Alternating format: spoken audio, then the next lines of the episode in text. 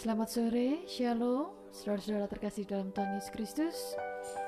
Hari ini, Minggu 13 November 2022, mari bersama-sama kita beribadah kepada Tuhan Yesus Kristus, Allah Tritunggal.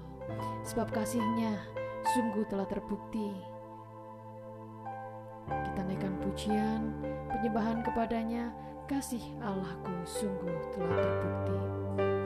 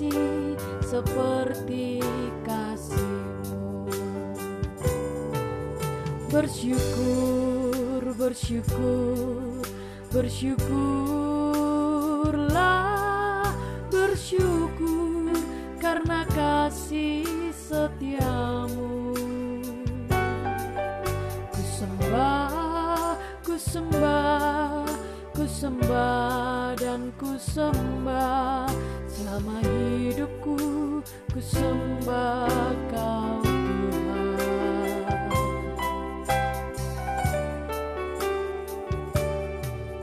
Kasih Allahku sungguh telah terbukti. Ketika dia serahkan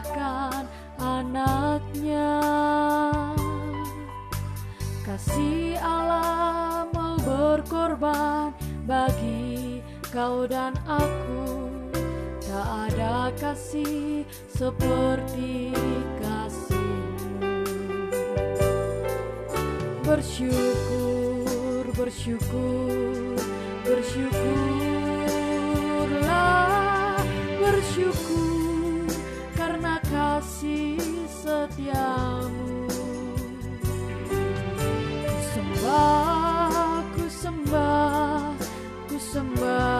dan ku sembah. Selama hidupku ku sembah kau Tuhan. Bersyukur, bersyukur, bersyukurlah Bersyukur karena kasih setiamu. Ku sembah, sembah dan ku sembah Selama hidupku ku sembah kau Tuhan. Selama hidupku ku sembah kau Tuhan.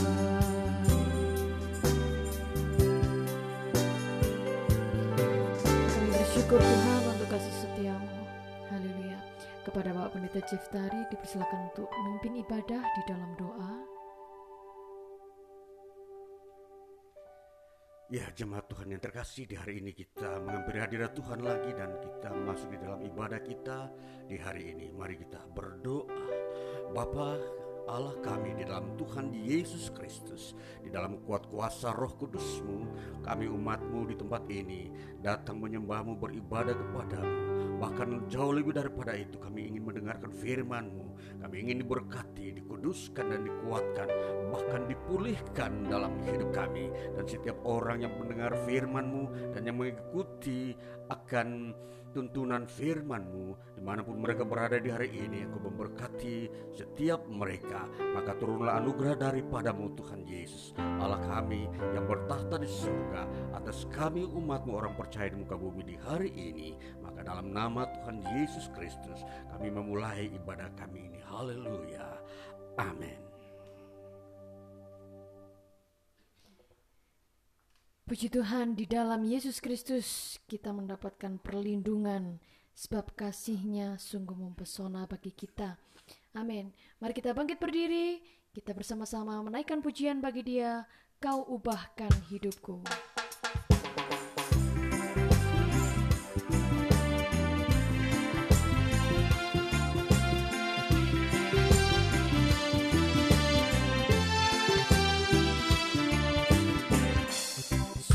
Kau mempesona Segala perbuatanmu. Kau hapuskan raguku. Kau buktikan kasihmu. Mati bagiku. Hapuskan dosaku. Sungguh kau Yesus mempesona.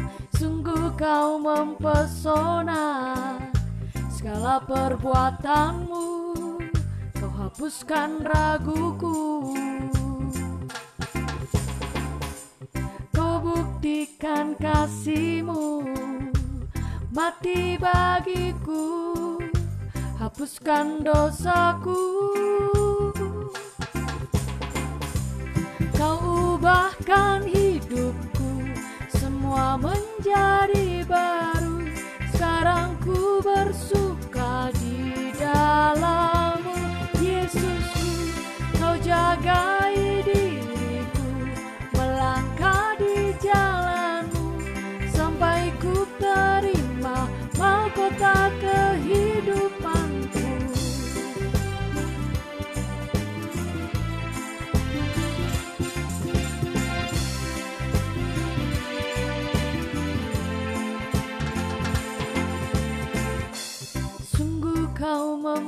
mempesona Segala perbuatanmu Kau hapuskan raguku.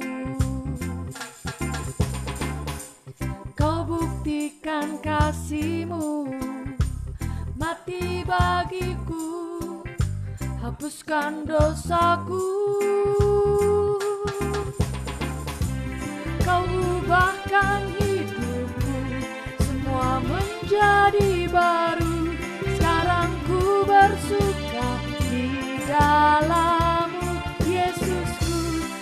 Kau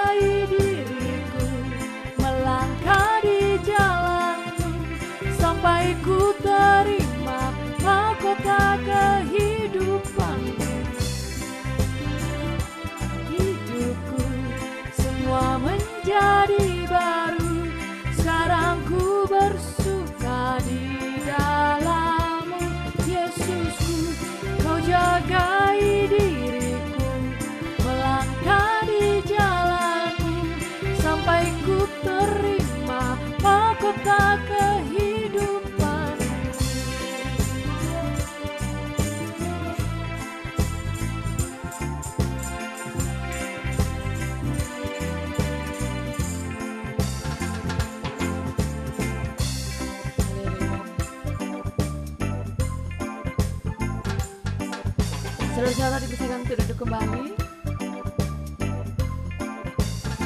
Iya, Allah itu sungguh baik, kasih setianya yang telah menyediakan segala sesuatu yang kita perlukan. Bagi saudara-saudara yang ingin memberikan kesaksian, dipersiapkan. Mari kita bersama-sama menyambut kesaksian melalui pujian Allah itu baik. Itu baik.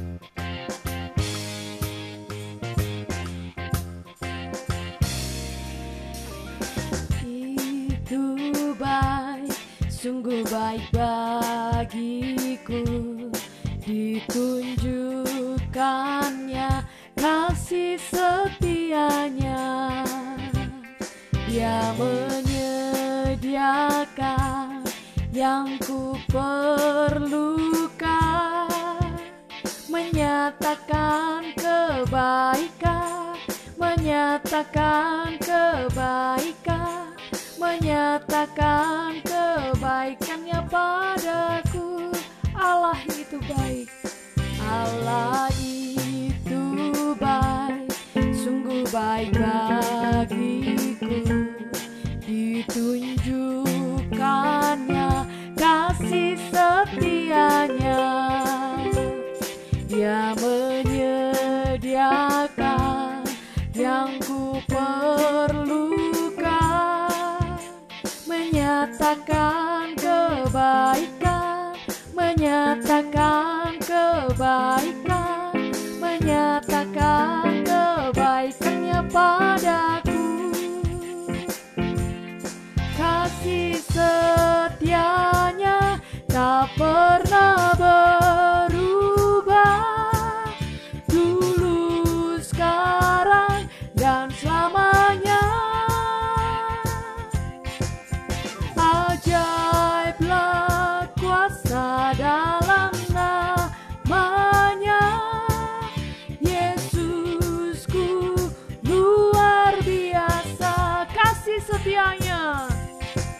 kasih setianya. Tak pernah berubah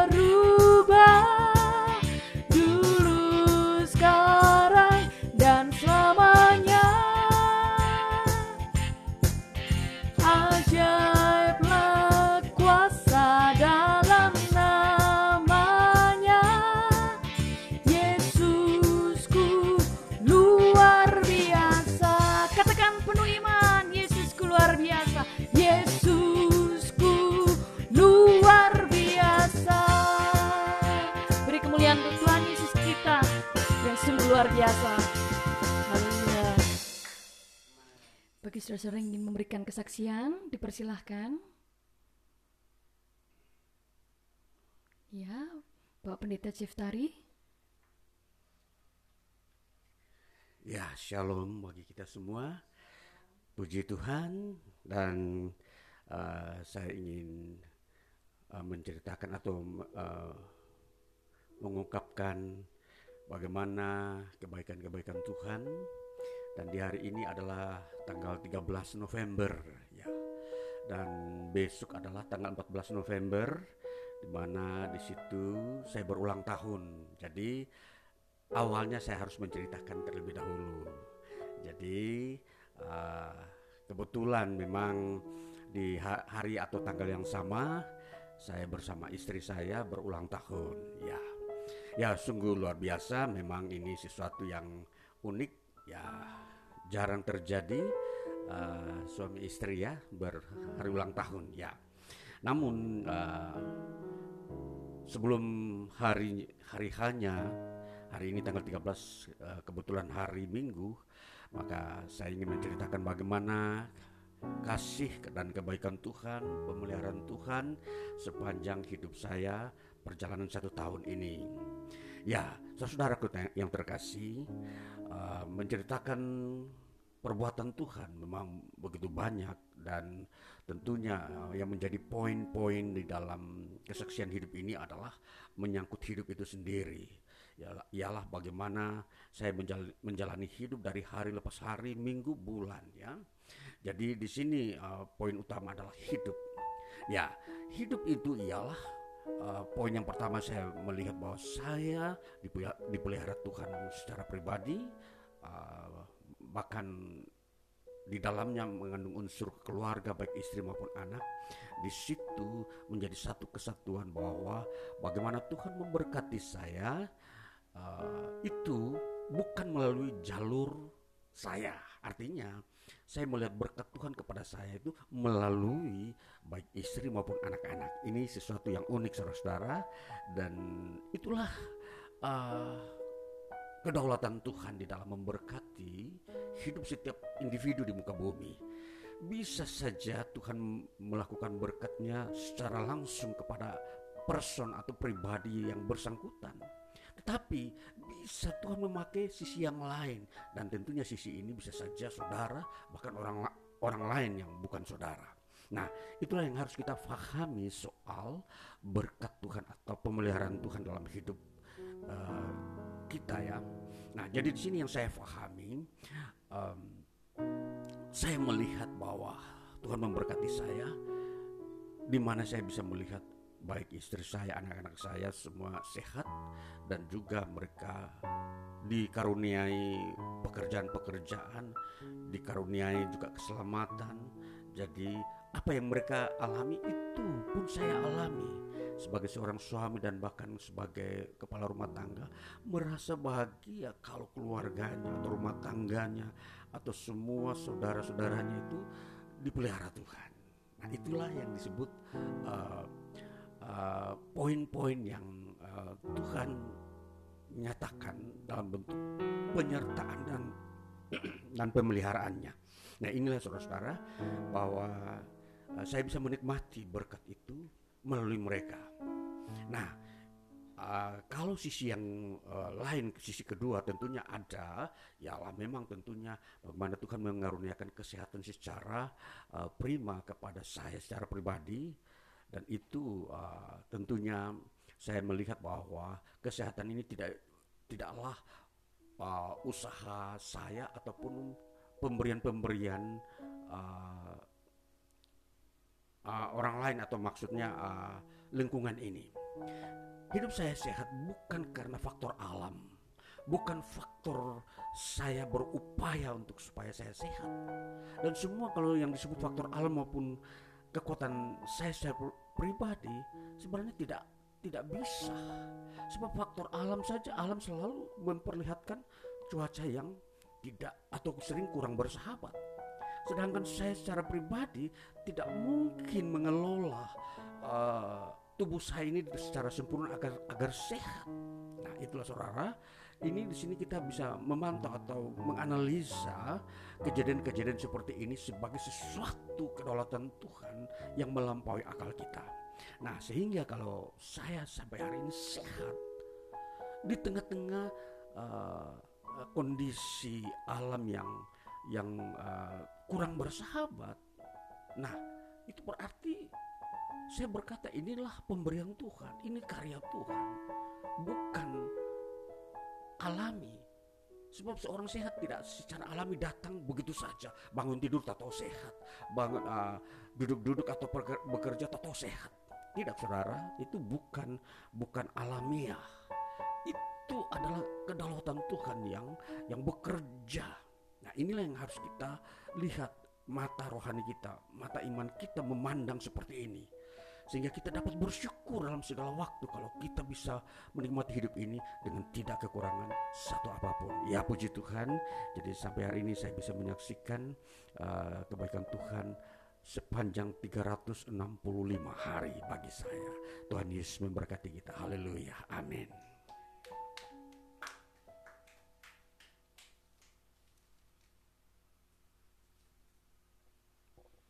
Puji Tuhan perlindungan Tuhan Yesus sungguh luar biasa juga pemeliharaannya tentunya bagi Bapak Pendeta Ceftari beserta keluarga juga saudara-saudara yang mendengarkan pastinya juga dalam pemeliharaan Tuhan. Amin. Mari kita bersama-sama melanjutkan pembacaan kitab Yeremia pasal 45 ayat 1 hingga 5. Yeremia 45 Mari kita Baca bersama-sama, satu, dua, tiga. Kata penghiburan Yeremia kepada Baruk. Firman yang disampaikan oleh Nabi Yeremia kepada Baruk bin Neria. Waktu Baruk dalam tahun keempat pemerintahan Yoyakim bin Yosia, Raja Yehuda, menuliskan segala firman tersebut dalam sebuah kitab langsung dari mulut Yeremia. Beginilah firman Tuhan Allah Israel tentang engkau, hai Baruk. Oleh karena engkau telah berkata, celakalah aku, sebab Tuhan telah menambahkan kedukaan kepada penderitaanku. Aku lesu karena keluh kesahku, dan aku tidak mendapat ketenangan. Maka beginilah firman Tuhan, sesungguhnya apa yang kubangun akan kuruntuhkan, dan apa yang kutanam akan kucabut, bahkan sekalipun seluruh negeri.' Masakan engkau mencari hal-hal yang besar bagimu sendiri? Janganlah mencarinya, sebab sesungguhnya aku mendatangkan malapetaka atas segala makhluk. Demikianlah firman Tuhan, tetapi kepadamu akan kuberikan nyawamu sebagai jarahan di segala tempat ke mana engkau pergi. Demikian pembacaan kitab Yeremia 45. Selanjutnya mari kita menyebut firman Tuhan melalui pujian rohmu yang sempurna.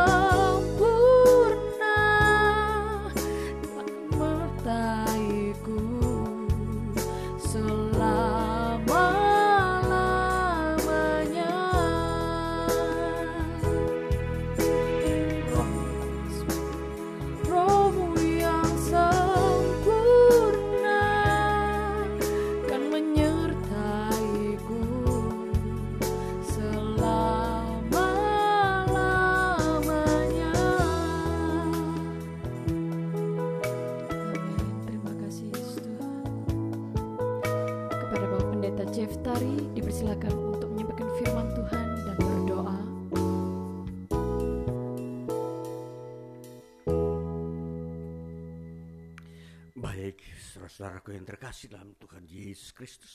Dari ini kita akan mendengarkan firman Tuhan lagi. Baiklah kita membuka hati kita dan biarlah kita sungguh mau rindu menerima berkat Tuhan di hari ini. Mari kita masuk dalam doa kita.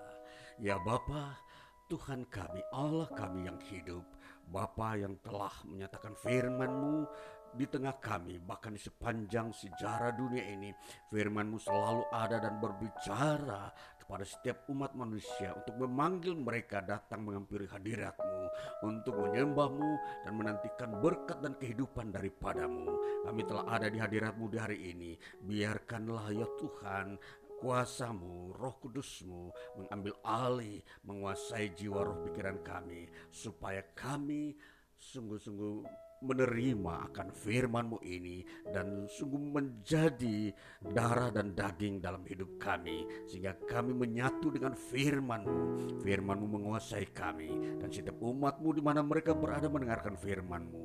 Engkau sendiri Tuhan yang datang melawat dan memberkati berkat itu menjadi milik umatmu di muka bumi. Karena engkau sendiri mengendaki berkat itu diberikan kepada orang-orang yang kau pilih dan yang kau kasih. Di dalam nama Tuhan Yesus Kristus kami berdoa dan kami menerima firman Kristus di hari ini. Haleluya. Amin. Ya saudara-saudara terkasih dalam Tuhan Yesus Kristus di hari ini kita mau menerima berkat Tuhan lagi melalui kita beribadah dan kita akan mendengarkan firman Tuhan hari ini yang kita akan bacakan dari kitab Ulangan pasal yang ke-28 ayatnya yang pertama hingga ayatnya yang ke-14. Itu bagian yang pertama. Nanti kita sambung untuk uh, mendapat perbandingannya lagi dari Injil Eh, Matius pasal 15 tapi terlebih, terlebih dahulu kita baca dulu kitab ulangan pasal 28 ini. Berkat Jika engkau baik-baik mendengarkan suara Tuhan Allahmu dan melakukan dengan setia segala perintahnya yang kusampaikan kepadamu pada hari ini, maka Tuhan Allahmu akan mengangkat engkau di atas segala bangsa di bumi. Segala berkat ini akan datang kepadamu dan menjadi bagianmu jika engkau mendengarkan suara Tuhan Allahmu. Diberkatilah engkau di kota dan diberkatilah engkau di ladang. Diberkatilah buah kandunganmu, hasil bumimu, dan hasil ternakmu, yakni anak lembu sapimu dan kandungan kambing dombamu Diberkatilah bakulmu dan tempat adonanmu. Diberkatilah engkau pada waktu masuk dan diberkatilah engkau pada waktu keluar. Tuhan akan membiarkan musuhmu yang maju berperang melawan engkau terpukul kalah olehmu. Bersatu jalan mereka akan menyerang engkau, tetapi bertujuh jalan mereka akan lari dari depanmu. Tuhan akan memerintahkan berkat ke atasmu di dalam lumbungmu dan di dalam segala usahamu. Ia akan memberkati engkau di negeri yang diberikan kepadamu oleh Tuhan Allahmu. Tuhan akan menetapkan engkau sebagai umatnya yang kudus, seperti yang dijanjikannya dengan sumpah kepadamu, jika engkau berpegang pada perintah Tuhan Allahmu dan hidup menurut jalan yang ditujukannya maka segala bangsa di bumi akan melihat bahwa nama Tuhan telah disebut atasmu, dan mereka akan takut kepadamu. Juga Tuhan akan melimpahi engkau dengan kebaikan dalam buah kandunganmu, dalam hasil ternakmu, dan dalam hasil bumimu. Di tanah yang dijanjikan Tuhan dengan sumpah kepada nenek moyangmu untuk memberikannya kepadamu. Tuhan akan membuka bagimu perbendaharaannya yang melimpah yakni langit, untuk memberi hujan bagi tanahmu pada masanya dan memberkati segala pekerjaanmu, sehingga engkau memberi pinjaman kepada banyak bangsa, tetapi engkau sendiri tidak meminta pinjaman. Tuhan akan mengangkat engkau menjadi kepala dan bukan menjadi ekor. Engkau akan tetap naik dan bukan turun. Apabila engkau mendengarkan perintah Tuhan Allahmu yang kusampaikan pada hari ini, kau lakukan dengan setia. Dan apabila engkau tidak menyimpang ke kanan atau ke kiri dari segala perintah yang kuberikan kepadamu pada hari ini dengan mengikuti Allah lain dan ber beribadah kepadanya.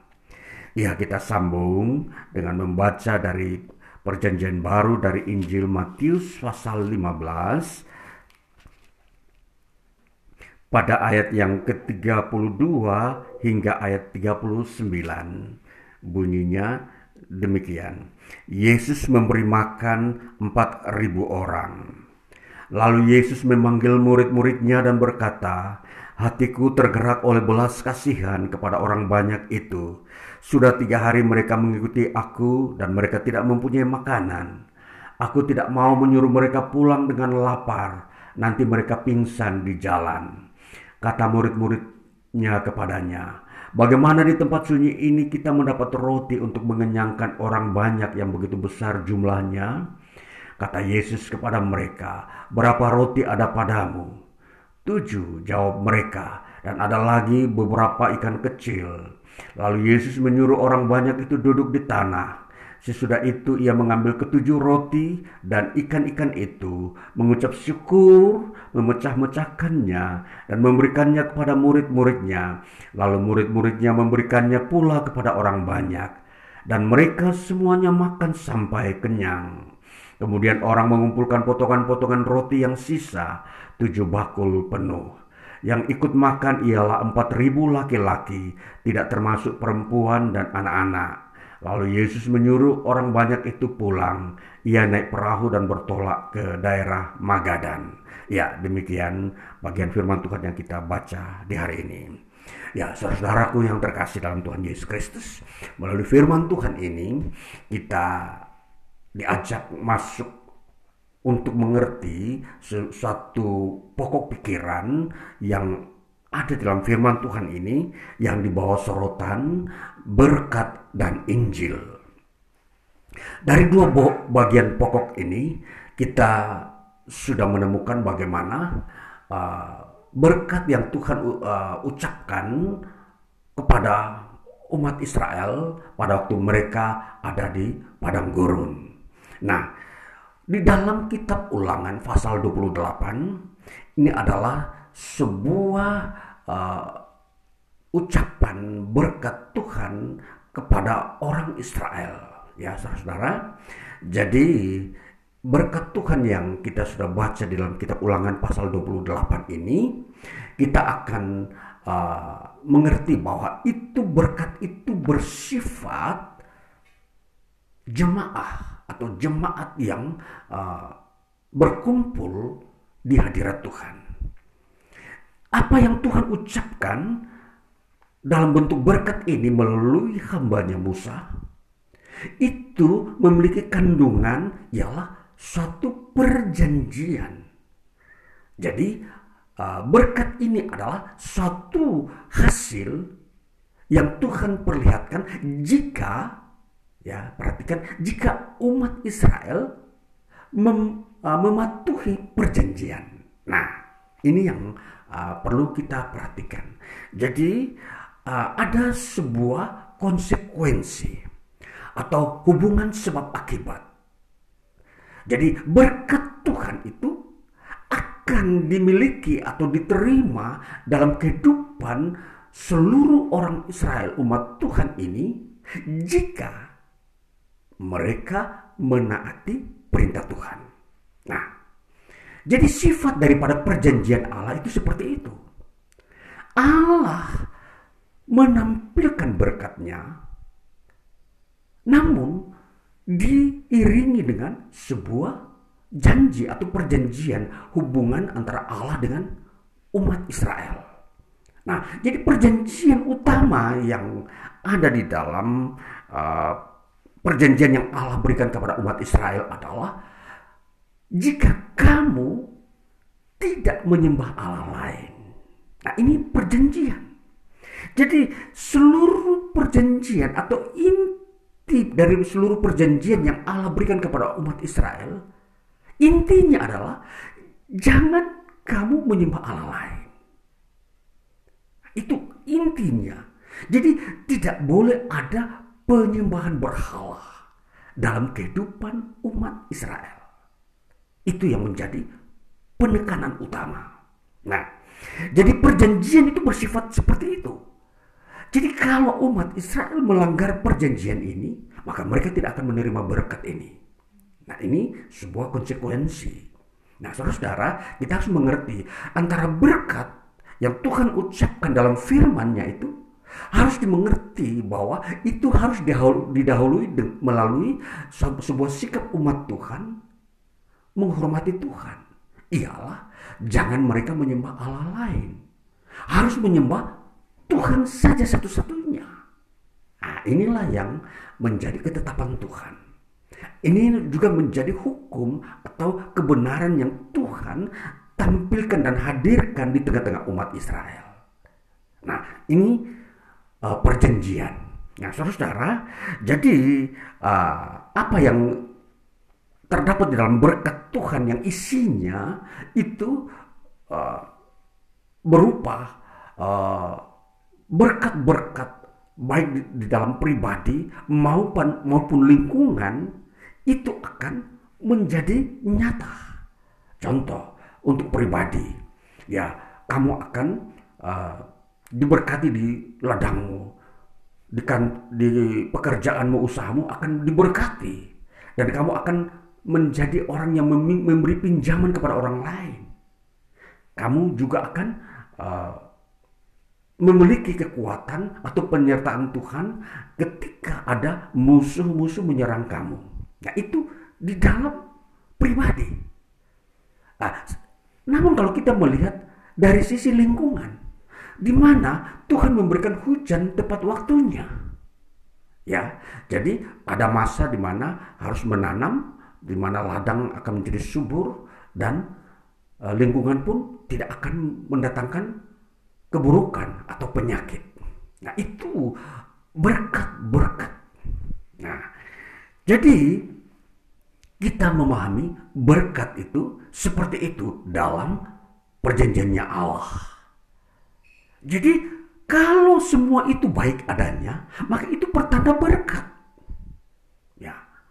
Jadi kalau uh, terjadi perubahan-perubahan, berarti itu bukan disebut berkat. Maka malah sebaliknya yang disebut kutuk. Nah, itulah harus kita pahami. Jadi dengan membaca firman Tuhan, mengenal firman Tuhan, kita bisa mengukur kondisi diri kita dan lingkungan kita. Apakah ini ada dalam berkat Tuhan ataukah kutuk Tuhan? Nah, di dalam pemahaman ini, maka kita sendiri selalu bisa mengoreksi diri kita berdasarkan firman-Nya. Nah, ini saudara-saudaraku yang terkasih, inilah bagian yang kita mau mengerti tentang berkat. Berdasarkan tema yang kita ingin bicarakan di hari ini yaitu berkat dan Injil. Bagaimana kita mau melihat perkembangan ini. Berkat itu akan menuju kepada sebuah zaman yang disebut kehadiran Injil. Apa yang ditampilkan dalam Injil Matius pasal 15 ayat 32 hingga 39 memperlihatkan bahwa Yesus begitu memiliki belas kasihan kepada orang banyak yang sudah tiga hari mengikuti dia, tapi mereka itu belum makan. Nah, saudara-saudara, jadi kalau kita memperhatikan uh, kepentingan manusia yang selalu membutuhkan makanan, bayangkan kalau dalam kondisi di mana Yesus pergi, ya pergi memberitakan Injil di wilayah-wilayah uh, Galilea, Yudea, dan sekitarnya, di situ banyak orang selalu mengikuti, ingin mendengarkan ajaran Kristus tentang kerajaan Allah, kerajaan surga, tentang keselamatan. Dan dalam kondisi kerinduan, kebutuhan akan uh, pengetahuan ini, mereka rela meninggalkan rumah mereka dan akhirnya mereka satu waktu dikatakan situ mereka tidak makan tiga hari. Saudara-saudaraku yang terkasih. Kondisi seperti ini kita melihat dikatakan mereka tidak mengalami sesuatu yang merugikan. Kenapa? Karena mereka dekat dengan Injil, berita Injil. Jadi uh, penyataan atau penampakan daripada kuasa Injil ini kepada kondisi hidup manusia sungguh menakjubkan. Kalau kita memperhatikan secara alami di mana kalau manusia tidak makan tiga hari atau belum makan tiga hari di dalam pekerjaan sehari-hari, apa yang terjadi? Tentunya terjadi bisa saja pingsan atau lemas ya. Ini uh, kondisi kesehatan manusia. Nah, pada hari yang ketiga di mana mereka memang sudah mendengar Yesus mengajar, mengikuti Yesus ke mana Yesus pergi. Pada saat hari ketiga ini puncaknya, Yesus melihat mereka belum makan. Dan Yesus tidak ingin mereka pulang di hari yang ketiga ini ke rumahnya dalam kondisi belum makan. Dan Yesus berpikir bahwa mereka kalau tidak diberi makan, pasti mereka pingsan di perjalanan ketika pulang ke rumahnya setelah selesai mengikuti acara yang Yesus kerjakan yaitu Yesus menampilkan pengajaran-pengajaran kerajaan surga. Nah ini saudara, apa yang Yesus lakukan? Yesus memerintahkan atau menyampaikan ini kepada murid-muridnya. Uh, berapa roti yang ada padamu? Mereka bilang hanya tujuh uh, biji roti dan uh, beberapa ikan kecil. Dan murid-murid berkata kepada Yesus, ini tidak akan cukup untuk memberi makan empat ribu orang laki-laki bersama ibu-ibu dan anak-anak. Tentunya pemikiran murid-murid memang benar realistis secara manusiawi. Tidak akan cukup. Tetapi ketika Yesus memintanya daripada mereka dan mereka membawanya kepada Yesus, maka tujuh uh, butir roti ini dengan beberapa ikan kecil itu dibuat oleh Yesus menjadi sebuah mujizat yang bisa memberi makan 4.000 orang laki-laki dan uh, beberapa jumlah uh, ibu-ibu uh, dan anak-anak bahkan sisa tujuh bakul. Saudara-saudara, ini kalau kita memperhatikan penampakan yang Yesus perlihatkan kepada orang banyak bahkan kepada murid-murid bahwa dia me, uh, memiliki kuasa untuk memberi makan kepada banyak orang dengan jumlah roti yang disediakan manusia atau murid-muridnya yang hanya begitu sedikit. Nah, ini saudara. Betapa kita mau melihat Injil menghadirkan kuasa berkat. Antara berkat dalam uh, perjanjian Allah yang pertama dengan Injil yang menghadirkan berkat ini, sungguh kita melihat sebuah kemuliaan Tuhan di dalam Injil ini. Mereka mencari Yesus, mereka selalu mau menantikan pengajaran Yesus ketika kita memperhatikan di dalam perjanjian lama, kita ulangan tadi, bahwa persyaratan mendapat berkat adalah kalau mereka menyembah Allah. Itulah sebabnya dalam relevansinya dengan ketika banyak orang mengikuti Yesus dalam tiga hari berturut-turut itu sama dengan mereka menyembah Allah. Saudara-saudara, dan mereka layak menerima berkat lewat makan mereka makan sampai kenyang bahkan uh, sisa tujuh bakul itu tentunya mereka lihat bahwa itu suatu kegembiraan nah jadi kalau kita melihat mengukur bagaimana uh, kuasa Tuhan yang diwujud nyatakan di dalam Yesus Kristus yang hadir di muka bumi ini datang memberikan berkat kepada kehidupan manusia di era Injil Nah, saudara, kalau kita mau memperhatikan bahwa Injil datang atau dihadirkan di tengah dunia ini, itu adalah sebuah perjanjian. Injil itu adalah jenis perjanjian baru. Jadi bentuk daripada perjanjian Injil mari kita memperhatikan di dalam 1 Korintus pasal 11 ayat yang ke-25. 1 Korintus pasal 11 ayat yang ke-25 bunyinya demikian. Demikian juga ia mengambil cawan sesudah makan lalu berkata, Cawan ini adalah perjanjian baru yang dimeteraikan oleh darahku. Perbuatan ini setiap kali kamu meminumnya menjadi peringatan akan aku.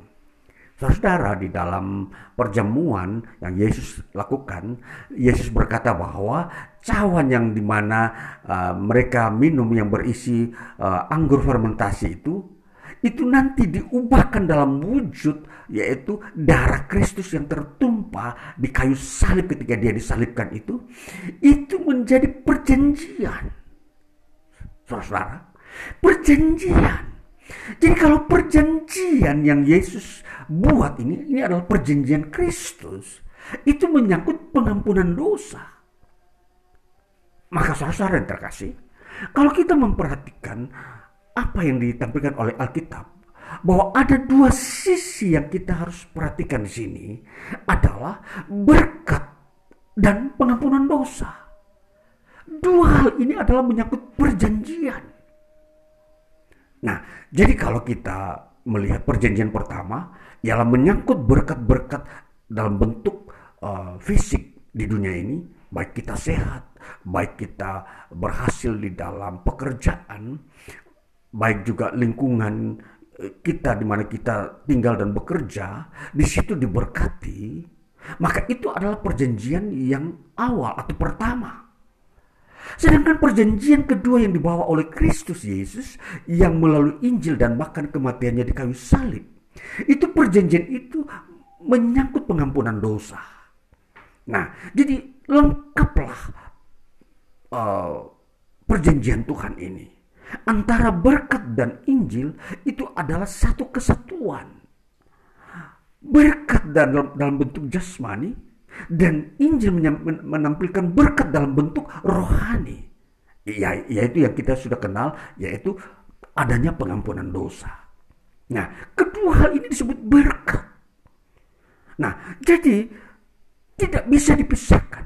Kristus Yesus datang ke dunia ini menyatukan berkat berkat dalam bentuk jasmani dan berkat dalam bentuk pengampunan dosa. Jadi kedua ini menjadi uh, satu kesatuan yang ada di dalam dimensi kerajaan Allah. Jadi kerajaan Allah itu memenuhi target-target yaitu berkat jasmani dan pengampunan dosa. Dan, dan akhirnya puncak daripada uh, perjanjian Kristus ini ialah hidup yang kekal. Nah ini saudara-saudaraku yang terkasih. Kita memahami iman Kristen itu seperti itu. Bahwa orang yang telah menerima Kristus, percaya kepada Kristus, dia akan dibukakan berkat-berkat dalam hidupnya. Tentunya saudara, kehidupan ini membutuhkan semua ini. Hidup di dunia ini mempunyai makna, yaitu kita dipelihara oleh Tuhan. Ya, jadi tentunya kalau faktor kesehatan atau kalau kita memikirkan kesehatan, makanan, kita bekerja berhasil, bahkan kita bertumbuh Tuhan mengangkat kita di antara bangsa-bangsa agar kita dapat memberi pinjaman bukan meminjam. Ini makna daripada berkat. Jadi berkat di dalam diri setiap orang percaya seperti itu. Dan ini saudara-saudara, saudara yang sampai hari ini mendengarkan firman Tuhan, harus saudara mengerti hidup saudara ini akan dipimpin Tuhan seperti ini. Dan ini perjanjian. Kalau perjanjian itu pasti digenapi jika kita menyembah Allah saja. Tidak perlu ada berhala. Nah ini yang menjadi penegasan. Jadi perjanjian, jadi kita menerima Yesus itu berarti kita hanya menerima dia saja sebagai Tuhan dalam hidup kita. Kita tidak, boleh tambahkan yang lain. Nah ini perjanjiannya seperti itu.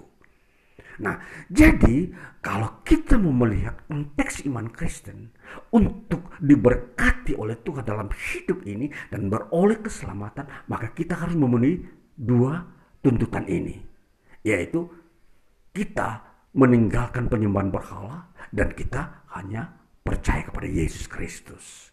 Nah, ini saudara-saudara yang kita harus melihat bagaimana perjanjian Tuhan itu uh, wujudnya seperti apa, penegasannya seperti apa, isinya seperti apa. Nah, ini yang harus kita mengerti. Kalau kita sering kali mendengar perjanjian-perjanjian, apa sih isi perjanjian? Nah, isi perjanjian Allah dalam Alkitab ini yaitu hanya satu. Janganlah kamu menyembah Allah, lain, Allah asing yang notabene disebut penyembahan berhala. Nah, jadi isi perjanjian. Jadi kalau ketika kita menjadi Kristen, maka kita yang kita percaya hanya Yesus Kristus. Itu yang disebut kita memenuhi perjanjian perjanjian dengan Kristus, iman Kristen. Maka kita meninggalkan, harus meninggalkan semua kepercayaan yang sia-sia, tahayul yang tidak mengandung ajaran-ajaran uh, Injil, itu harus ditinggalkan. Karena di dalam tahayul-tahayul mengandung ajaran-ajaran roh-roh setan, roh-roh dunia ini. Nah itulah saudara-saudaraku yang terkasih, kita harus memahami perjanjian ini. Perjanjian di dalam Kristus Yesus seperti itu. Nah, saudaraku yang terkasih, kembali kita mau melihat. Kita memahami Injil. Kalau Injil itu memang dikatakan Injil itu ada adalah ada dua sisi.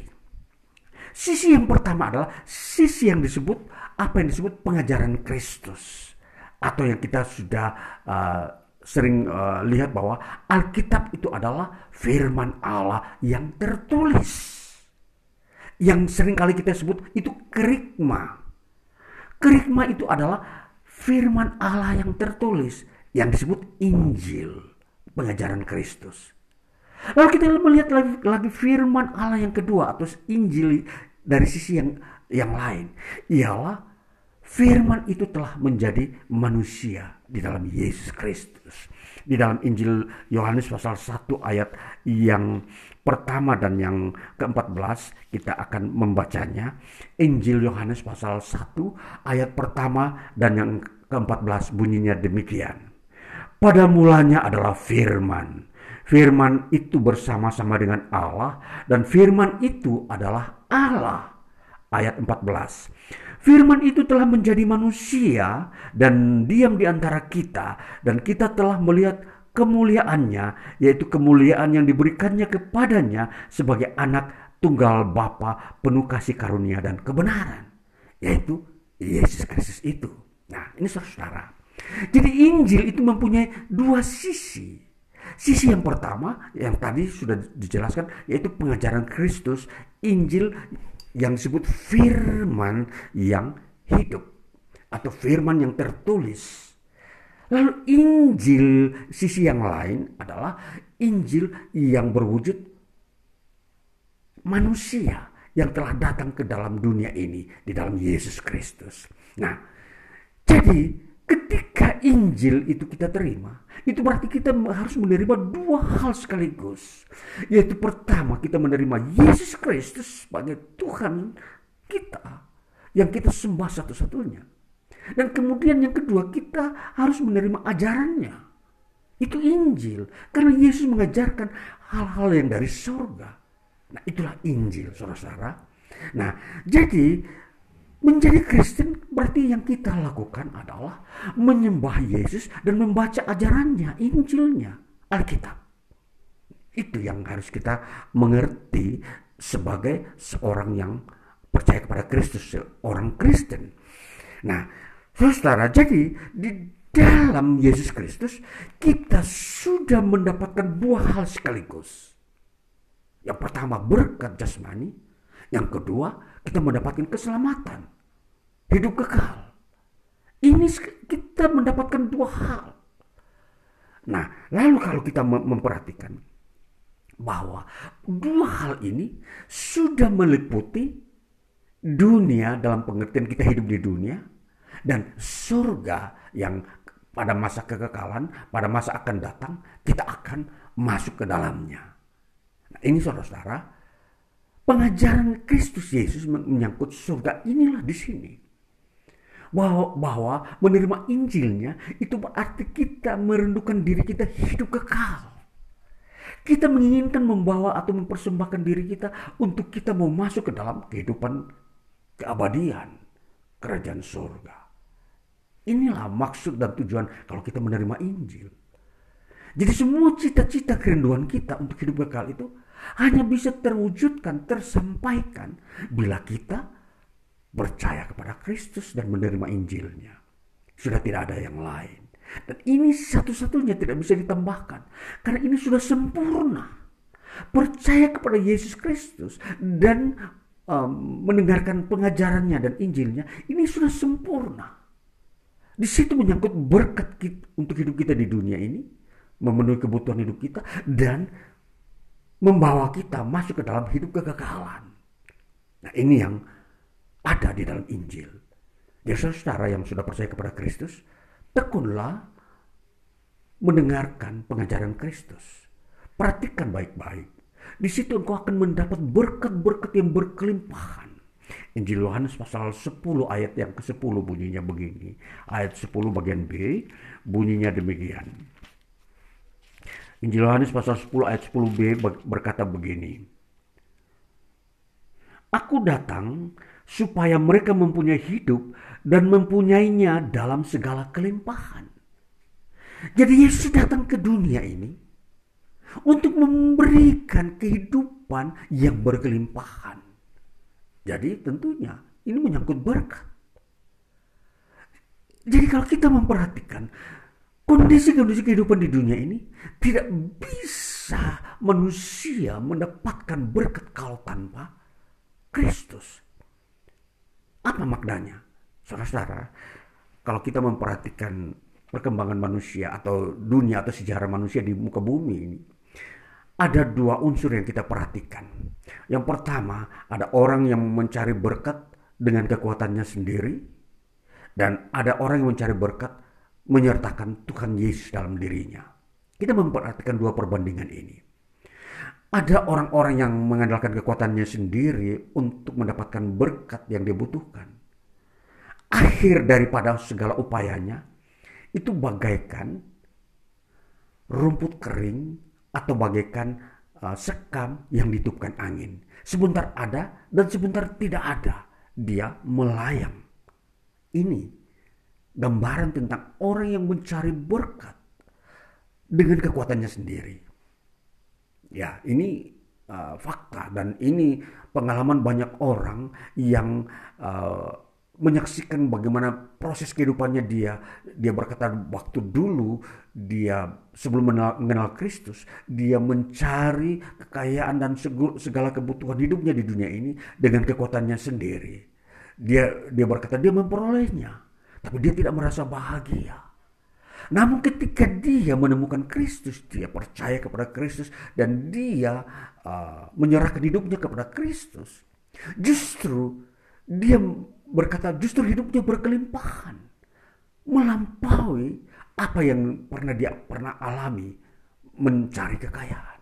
Dan kelimpahan ini dikatakan bahwa mereka justru berbahagia.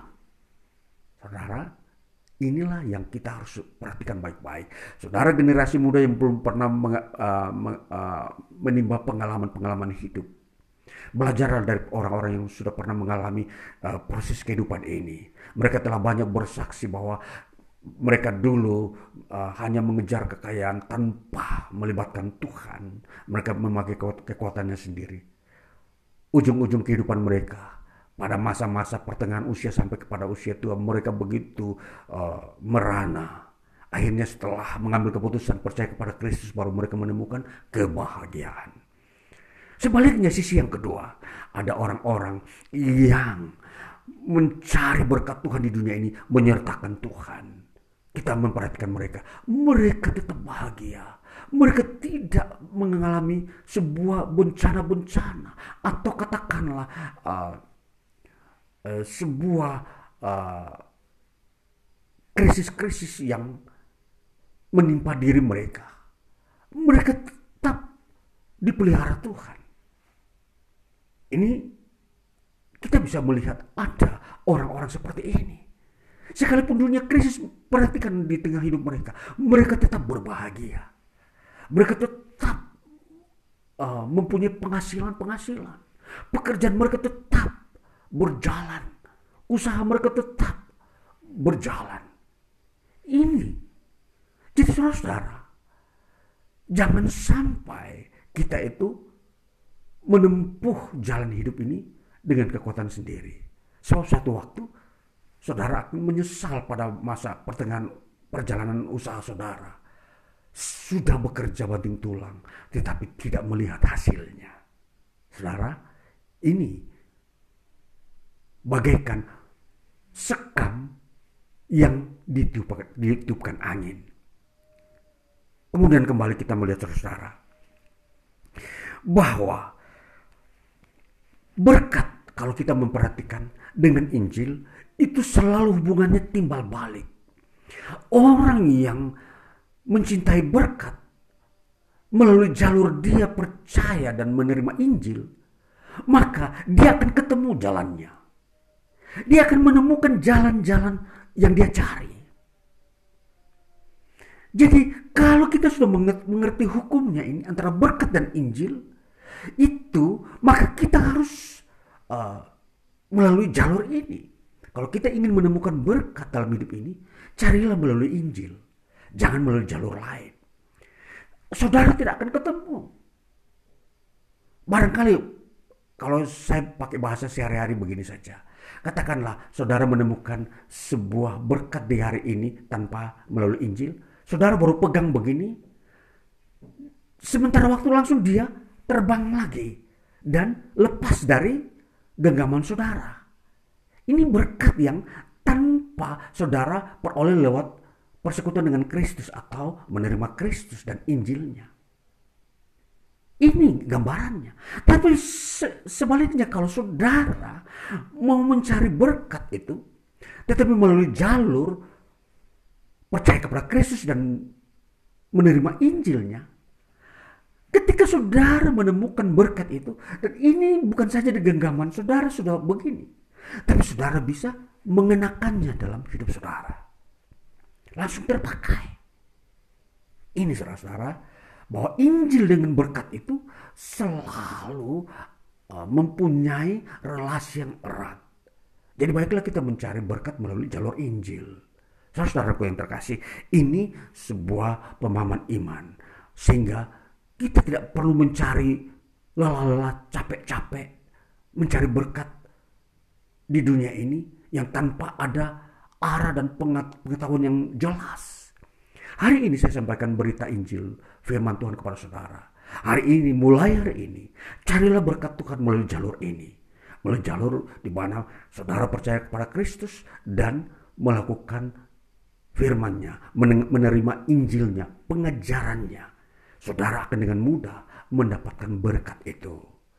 Saudara yang terkasih, ini yang bagian yang kita uh, memperhatikan bahwa rahasia-rahasia hidup ini telah dibukakan oleh Tuhan melalui Injilnya. Jadi rahasia-rahasia hidup orang bagaimana mau meraih kesuksesan, kebanyakan orang eh, begitu susah mencari jawaban. Di mana letak kesuksesan itu? Di mana letak kita mendapatkan hidup yang bahagia? Banyak orang mempertanyakan. Ilmu pengetahuan sering kali uh, tidak tidak uh, menampilkan secara sempurna kebahagiaan itu. Tetapi ketika saudara mempraktekannya dengan melalui jalur menerima Injil, saudara akan menemukannya. Saya memberikan kepastian ini bagi saudara karena saya menerima itu secara pribadi. Dan di hari ini saya bisa menyatakan bahwa saya sudah 40 tahun membaca Alkitab.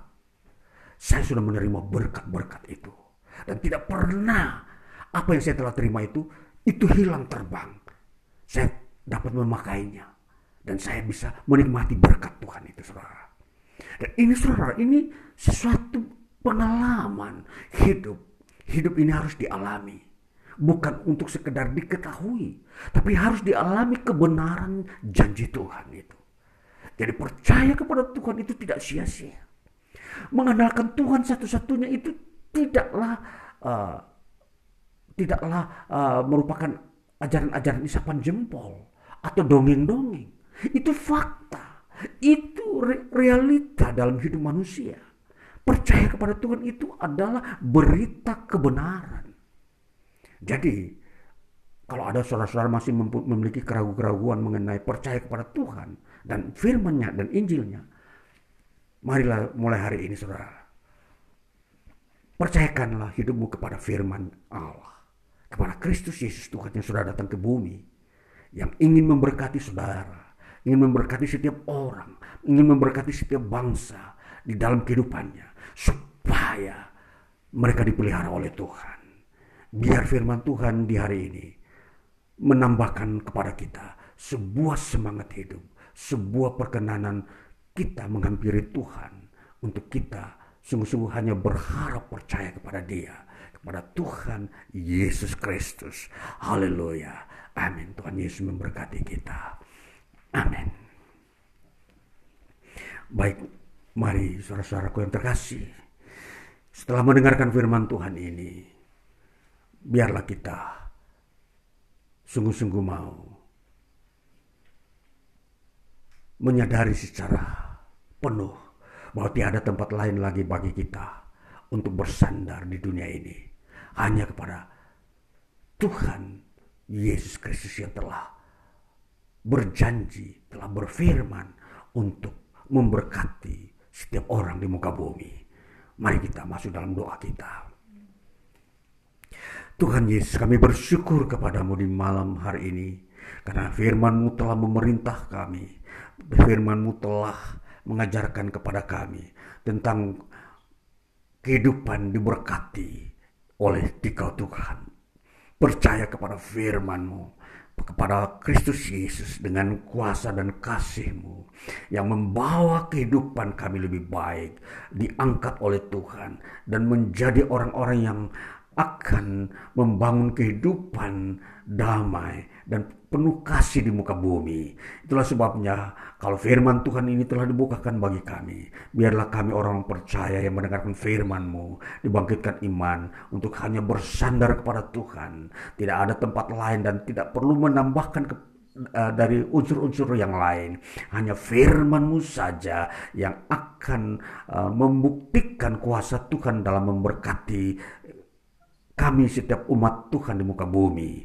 Biarlah hari-hari ini ke depan kita mempraktikkan pola hidup percaya dan bersandar kepada Tuhan. Tuhan penuh belas kasihan kepada orang-orang yang datang kepadanya. Dia memberikan makan sampai kenyang dan tidak ada seorang pun yang kelaparan. Itulah sebabnya di hari-hari ini kita mau melihat bahwa Tuhan selalu ada menggenapkan firman-Nya. Firman ini tidak berlalu sia-sia. Firman ini selalu dibuktikan dalam sejarah umat manusia bahwa Tuhan memberi makan kepada setiap orang yang datang kepadanya, setiap orang yang bersandar dan percaya akan kasihnya, maka hari ini, saudara-saudara, kita uh, biarkanlah kita masuk di dalam iman seperti ini yang bersandar kepada Tuhan. Bapa terima kasih bahwa Engkau mengajarkan ini supaya setiap orang yang mendengarkan firman-Mu datang kepadamu, hanya bersandar kepadamu. Tuhan Engkau memperhatikan setiap orang yang mempunyai kerinduan untuk uh, mengubah hidupnya, untuk mendapatkan pembaruan, untuk mendapatkan uh, peningkatan kehidupan di dunia ini. Maka berkatilah setiap orang yang mengambil keputusan di hari ini. Berkati mereka, usaha mereka, pekerjaan mereka, mereka di dalam rumah tangga, mereka di lingkungan, lingkungan mereka pun diberkati. Di mana apa saja yang mereka kerjakan baik di ladang di kota mereka diberkati. Dan semua ini mendatangkan kebaikan dan kemuliaan bagimu Tuhan. Terima kasih Bapa. Kami berdoa untuk pelayan-pelayan kami selanjutnya Biarlah Tuhan memberkati pemberitaan Injil. Banyak orang masih ingin mendengarkan firman-Mu, Injil-Mu. Bukakan pintu bagi mereka. Biar mereka datang menerima Injil-Mu dan mereka diberkati lagi. Sebagaimana apa yang mereka rindukan untuk mendapatkan berkat dalam hidup di dunia ini. Tuhan Yesus terima kasih. Kami berdoa berdoa untuk setiap umat-Mu yang di hari ini mendengarkan firman-Mu. Di mana mereka berada tinggal dan pribadi mereka masing-masing di dalam pekerjaan dan rumah tangga. Tuhan Yesus memberkati mereka. Mereka menerima setiap bagian-bagian berkatmu yang kau telah sediakan. Sehingga mereka bertumbuh, bertumbuh. Dan mereka engkau angkat menjadi orang-orang yang dapat mengepalai uh, orang lain untuk mem, uh, menasihati dan memberi memberi uh, apa yang mereka terima dari Tuhan dan itu sebagai bukti bahwa Tuhan menggenapi janji karena kami hanya percaya kepadamu. Maka hari-hari ini juga kami berdoa untuk setiap umatmu tempat lain yang mereka hari ini uh, beribadah dan mendengarkan firmanmu. Biar wujud iman mereka juga itu dibuktikan dengan pengenapan firman janji Tuhan. Tuhan memberkati setiap umatmu yang mendengarkan firmanmu di hari-hari ini di tengah keluarga rumah tangga, di tengah-tengah pekerjaan dan usaha, di mana mereka berada, mereka baik berbisnis, mereka mengelola ladang mereka, mereka, mereka mengelola jasa-jasa mereka, dan mereka bekerja mungkin di instansi swasta dan pemerintah, mungkin mereka yang pensiunan, mereka yang pemuda ataupun pelajar, mahasiswa, mereka pun diberkati. Tuhan Yesus terima kasih karena kemurahan dan kuasa mula kami bersandar dan percaya. Maka hari ini kami berdoa menaikkan doa syafaat kami ini. Kami mendoakan bangsa kami. Kami mendoakan lingkungan di mana kami tinggal dan berada, di kota di mana kami tinggal dan uh, beribadah. Tuhan Yesus mencurahkan berkat-berkat Tuhan dan setiap umatmu di mana mereka berada, Tuhan memberkati di mana mereka tinggal di kota, di desa dan semuanya ini adalah kerinduan dan doa kami. Maka biarlah kasih karunia dari surga selalu menyertai turun memenuhi hidup kami, menguduskan kami, membuat kami bersuka cita maka kami menaikkan doa syafaat kami ini dan disempurnakan di dalam doa yang Tuhan ajarkan kepada kami. Bapa kami yang di surga, dikuduskanlah namamu, datanglah kerajaanmu, jadilah kehendakmu di bumi seperti di surga. Berikanlah kami pada hari ini makanan kami yang secukupnya, dan ampunilah kami akan kesalahan kami, seperti kami juga mengampuni orang yang bersalah kepada kami. Dan janganlah membawa kami ke dalam pencobaan, tetapi lepaskanlah kami daripada yang jahat jahat, karena engkau yang punya kerajaan, kuasa dan kemuliaan sampai selama-lamanya. Terima kasih Yesus. Terima kasih Yesus. Puji syukur hanya bagimu Ya Allahku Ya Tuhanku. Terima kasih Yesus. Terima kasih Yesus Puji syukur hanya bagimu. Terima kasih. Yesus Bapak terima kasih untuk kasih berkat dan firmanmu yang kami telah terima hari ini bersama berkatmu. Dalam nama Tuhan Yesus Kristus kami berdoa dan bersyukur. Haleluya. Amin. Puji Tuhan